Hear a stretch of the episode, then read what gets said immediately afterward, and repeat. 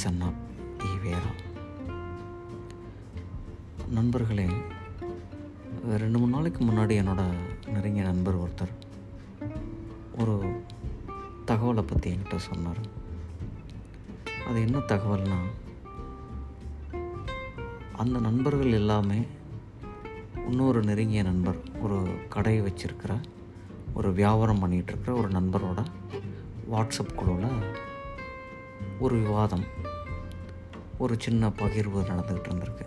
ஒரு விஷயத்த இவருடைய நண்பர் அந்த வியாபாரம் பண்ணிகிட்டு இருக்கிற ஒரு நண்பர் வந்துட்டு ஒரு தகவலை பதிவு பண்ணியிருக்காரு. அது என்ன தகவல்னால் அந்த நண்பர் வந்துட்டு பத்து வருஷமாக வியாபாரம் பண்ணிகிட்டு இருக்கிறதாகவும் இது பத்தாவது வருடம். இந்த பத்தாவது வருஷமும் வெற்றிகரமாக நடந்துக்கிட்டு இருக்கு. நான் அமோகமாக வியாபாரம் பண்ணிகிட்டு இருக்கேன். இதுக்கு அந்த கடவுளுக்கு நன்றி. அப்படின்னு ஒரு போஸ்ட் போட்டிருக்காரு. உடனே மற்ற நண்பர்கள் எல்லாம் வாழ்த்துக்கள். சூப்பர். நல்லது. கலக்குங்க.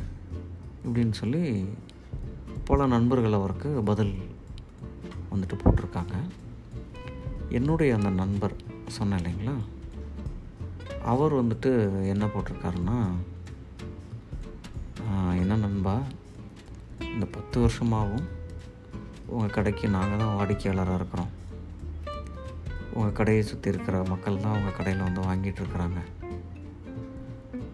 ஆனால் நீங்கள் பார்த்தீங்கன்னா இந்த பத்து வருஷமும் நல்லா நான் கடை நடத்தினதுக்கு கடவுளுக்கு நன்றின்னு சொல்கிறீங்க உங்கள் கடைக்கு இந்த பத்து வருஷமாக நீங்கள் சொல்கிற அந்த கடவுள் வந்து ஜாமான் வாங்கினதை பொருள் வாங்கினதை நாங்கள் வந்து கேள்விப்பட்டதும் இல்லை பார்த்ததும் இல்லை. ஆனால் நாங்கள் தான் வந்துட்டு உங்களுக்கு வாடிக்கையாளர்களாக இருக்கோம். எங்களுக்கு ஒரு நன்றி கூட உங்களுக்கு சொல்லணும்னு தோணலை பாருங்கள் அதை கூட அந்த கடவுள் தட்டி பறிச்சிட்டார் பார்த்தீங்களா இது நியாயமா? அப்படின்னு கேட்டிருக்காரு. இவரை கேட்டதுக்கப்புறம் அந்த குரூப்பில் எல்லாருமே சப்த நாடியும் அடங்கி போன மாதிரி சைலண்ட்டாக இருக்காங்க. இந்த கேள்வி நியாயமாக இருக்கிறதுனால இதுக்கு என்ன பதில் சொல்கிறது அப்படின்னு சொல்லிட்டு அந்த போஸ்ட் போட்ட நண்பர் உட்பட அப்படியே அமைதியாகிட்டாங்க இந்த சம்பவத்தை இயல்பாக என்கிட்ட சொல்லும்போது தான் இந்த மனிதர்கள்கிட்ட ஒரு பிரார்த்தனை இந்த கடவுளுக்கு நன்றி சொல்கிற ஒரு பழக்கம். எவ்வளோ எவ்வளவு தூரம் இன்னும் இருக்குது இந்த ரெண்டாயிரத்தி இருபத்தி ஒன்றுலையும் அப்படின்னு நினைக்கும்போது தந்தை பெரியார் அவர்களுடைய ஒரு கட்டுரையை படிக்கலான்னு எனக்கு தோணுச்சு. அந்த கட்டுரையோட தலைப்பு பிரார்த்தனை. இது வந்துட்டு பகுத்தறிவு மலர் ஒன்று இதழ் ஒன்பது. இது வெளியான வருடம் ஆயிரத்தி தொள்ளாயிரத்தி முப்பத்தி அஞ்சு. பிரார்த்தனை என்பது இன்று உலகில் மக்கள் சமூகம் எல்லோரிடத்திலும் அதாவது கடவுளால் மக்கள் நடத்தப்படுகிறார்கள் என்று நம்பும் எல்லோரிடத்திலும் இருந்து வருகிறது அந்த நம்பிக்கை. இது நம் நாட்டில் மட்டுமல்ல உலகத்தில் உள்ள எல்லா நாடுகளிலும் எல்லா மதக்காரர்களிடத்திலும் இது இருந்து வருகிறது. பிரார்த்தனை என்பதற்கு ஜபம் தபம் வணக்கம்.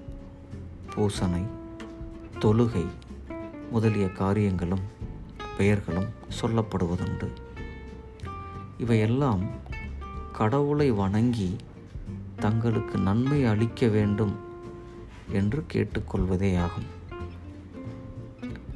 தனக்கு வேண்டியவற்றையெல்லாம் அதாவது இவ்வுலகில் புத்தி செல்வம் சுகம் இன்பம் ஆயுள் கீர்த்தி முதலியவைகளும் மேல் லோகத்தில் பாவ மன்னிப்பு மோட்சம் நல்ல ஜென்மம் முதலியவைகளும்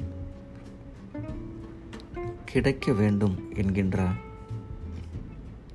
ஆசையே பிரார்த்தனையின் முக்கிய நோக்கமாக இருந்து வருகிறது. இந்த பிரார்த்தனையின் அஸ்திவாரம் உலகத்தை படைத்து காத்து வரும் கடவுள் ஒருவர் இருக்கிறார் என்பதும் அவர் சர்வ வல்லமையும் சர்வ வியாபகமும் சர்வமும் அறியும் ஞானமும் உடையவர் என்பதும் அப்படிப்பட்ட கடவுளை வணங்குவதால் ஒருவனுக்கு வேண்டிய சகல காரியங்களிலும் சித்தி பெறலாம் என்பதுமானவைகள்தான் பிரார்த்தனைக்காரர்களின் கருத்தாய் இருக்கிறது இப்படிப்பட்ட பிரார்த்தனைக்கு அக்கடவுளை வணங்குவது தோத்திரம் செய்வது புகழ்வது பஜனை செய்வது முதலிய காரியங்கள் ஒருபுறம் இருக்க பொருள்களை கொண்டும் கடவுளை திருப்தி செய்து அவற்றால் பயன்பெறலாம் என்பதும் இந்த பிரார்த்தனையில் சேர்ந்ததாகும். அதாவது கடவுளுக்கு இன்ன இன்னது செய்வதாக நேர்ந்து கொள்வது ஜீவ பலி கொடுப்பது. அதாவது உயிர் பலி ஆடு கோழி இந்த மாதிரி கொடுக்கறது. கோவில் கட்டுவது உற்சவம் செய்வது முதலிய காரியங்கள் ஆகும். இப்படிப்பட்ட பிரார்த்தனை என்பதற்கு வேறு வார்த்தையில் ஒரு மறுபெயர் சொல்ல வேண்டுமானால் பேராசை என்றுதான் சொல்ல வேண்டும். இப்படிப்பட்ட பிரார்த்தனை என்பதற்கு வேறு வார்த்தையில் ஒரு மறுபெயர் சொல்ல வேண்டுமானால் பேராசை என்றுதான் சொல்ல வேண்டும். பேராசை என்றால் தகுதிக்கு மேல் விரும்புவது வேலை செய்யாமல் கூலி பெறுவது என்பதே ஆகும். படித்து பாஸ் செய்ய வேண்டியவன் பிரார்த்தனையில் பாஸ் செய்வது என்றால் பணம் வேண்டியவன் பிரார்த்தனையில் பணம் சம்பாதிக்க வேண்டும் என்றால் மோட்சத்துக்கு போக வேண்டும் என்கிறவன் பிரார்த்தனையில் மோட்சத்துக்கு போக வேண்டும் என்றால் இவைகெல்லாம் பேராசை என்று சொல்வதோடு வேலை செய்யாமல் கூலி கேட்கும் பெரும் சோம்பேறித்தனமும் மோசடியும் ஆகும் என்று சொல்லுவதுதான் மிக பொருத்தமாக இருக்கும். பேராசையும் சோம்பேறித்தனமும் ஏமாற்றும் தன்மையும் இல்லாவிட்டால் பிரார்த்தனைக்கு இடமே இல்லை. முன் குறிப்பிட்ட தேவைகளுக்காக பிரார்த்தனை செய்வதும் பிரார்த்தனையில் அவைகளை அடைய பார்ப்பதும் முன் குறிப்பிட்ட சர்வ வல்லமை சர்வ வியாபாரம் உள்ள கடவுளை சுத்த முட்டாள் என்று கருதி அவனை ஏமாற்றச் செய்யும் சூழ்ச்சி என்று கூட சொல்லலாம். எந்த மனிதனும் தகுதியினால் எதையும் அடையலாம். எந்த மனிதனும் தகுதியினால் எதையும் அடையலாம். அதற்கு வேண்டிய காரியங்கள் செய்து தகுதியாக்கி கொண்டு பலனை எதிர்பாராமல் காரியத்தை செய்யாது பிரார்த்தனையில் பலன் அனுபவிக்க வேண்டும் என்று கருதினால் கடவுள் வேலை செய்யாமல் கூலி கொடுக்கும் ஒரு அறிவாளி என்றும் தன்னை புகழ்வதாலேயே வேண்டியதை கொடுக்கும் ஒரு தற்புகழ்ச்சிக்காரன் என்றுதானே சொல்ல வேண்டும். இந்த பிரார்த்தனையின் தத்துவமானது மனிதனை சோம்பேறியாக்குவதோடு சகலவித அயோக்கியத்தனமான காரியங்களுக்கும் லைசன்ஸ் அனுமதி சீட்டு கொடுப்பது போலாகிறது. விதை நட்டு தண்ணீர் பாய்ச்சாமல் அறுப்பு அறுக்க அருவாள் எடுத்து கொண்டு போகிறவனுக்கும் யோக்கியமான காரியங்களை செய்யாமல் கடவுள் கருணை எதிர்பார்ப்பவனுக்கும் என்ன வித்தியாசம் என்பது விளங்கவில்லை. ஏனென்றால் சகல காரியங்களும் கடவுளால் தான் ஆகும் என்று நினைத்து கொண்டு கடவுள் யாருடைய முயற்சியும் கோரிக்கையும் இல்லாமல் அவனவன் செய்கைக்கும் எண்ணத்திற்கும் தகுதிக்கும் தகுந்தபடி பலன் கொடுப்பதற்கு தகுந்த ஏற்பாடு செய்து விட்டார் என்றும் அதாவது விதியின்படி தான் முடியும் என்றும் தெரிந்திருக்கும் ஒருவன் அந்த தெளிவில் நம்பிக்கை இருந்தால் பிரார்த்தனை செய்வானா என்று யோசித்து பார்க்க வேண்டும். சாதாரணமாகவே மக்களில் நூற்றுக்கு தொண்ணூறு பேர்களிடம் பிரார்த்தனை வெகு கேவலமான அறிவற்ற வியாபாரத்தனமான முறையில் இருந்து வருகிறது. அதாவது எனக்கு இன்ன பலன் ஏற்பட்டால் உனக்கு நான் இன்ன காரியம் செய்கிறேன்? அல்லது உனக்கு நான் இன்ன காரியம் செய்கிறேன்? அதற்கு பதிலாக நீ இன்ன காரியம் எனக்கு செய் என்கிற முறையிலே பிரார்த்தனை இருந்து வருகிறது. இவர்கள் எல்லோரும் அதாவது இந்த பிரார்த்தனைக்காரர்கள் எல்லோரும் கடவுளை புத்திசாலி என்றோ சர்வ சக்தி உள்ளவன் என்றோ பெரிய மனித தன்மையுடையவன் என்றோ கருதவில்லை என்று தான் சொல்லியாக வேண்டும். சிலர் சொல்லுகிறார்கள் மனிதன் பாவி அவன் பாவ கர்மத்தை செய்துதான் தீருவான். ஆதலால் மன்னிப்பு கேட்டுத்தான் தீர வேண்டும் என்று. நான் பாவம் செய்துதான் தீருவேன். நீ மன்னித்து தான் ஆக வேண்டும் என்று பிரார்த்திப்பதை கடவுள் ஏற்றுக்கொள்வதனால் மனிதன் எந்த பாவத்தை செய்வதற்கும் ஏன் பயப்பட வேண்டும் என்பது நமக்கு புலப்படவில்லை. பாவத்துக்கு எல்லாம் மன்னிப்பு இருக்குமானால் புண்ணியம் என்பதற்கு அர்த்தம்தான் என்ன? ஆகவே கடவுள் கற்பனையை விட இந்த பிரார்த்தனை கற்பனையானது மிக மிக மிக மோசமானது என்று தான் சொல்ல வேண்டும். பிரார்த்தனை கற்பனை இல்லாவிட்டால் கடவுள் கற்பனை ஒரு பிரயோஜனத்தையும் கொடுக்காமல் போய்விடும்.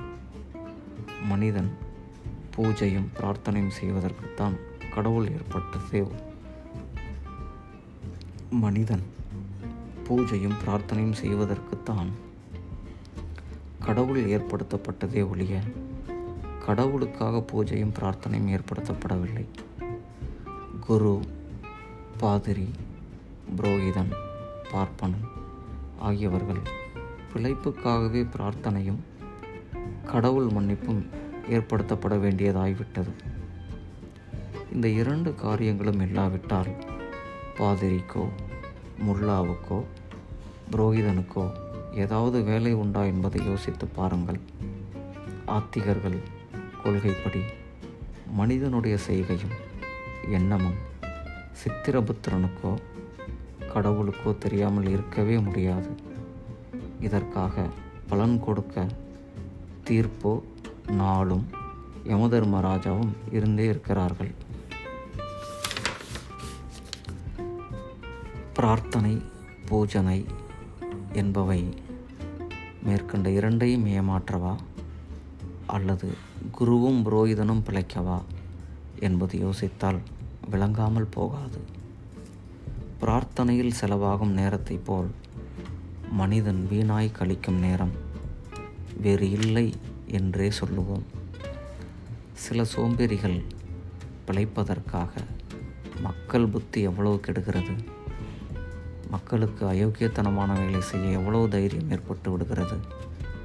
பொருள்கள் எவ்வளோ நாசமாகின்றன என்பவையெல்லாம் சிந்தித்து பார்த்தால் பிரார்த்தனை என்பது ஒரு புரட்டான காரியம் என்றோ பயனற்ற காரியம் என்றோ அறிவீனமான காரியம் என்றோ விளங்காமல் போகாது. நண்பர்களே தந்தை பெரியார் அவர்கள் எவ்வளவு ஆழமாக அந்த பிரார்த்தனை பற்றி சொல்லியிருக்காங்க. நன்றி. வணக்கம். நான் உங்கள் விவன் நடிகர் திராவிட பற்றாளன் கிராண்ட் சன் ஆஃப் ஈவேரா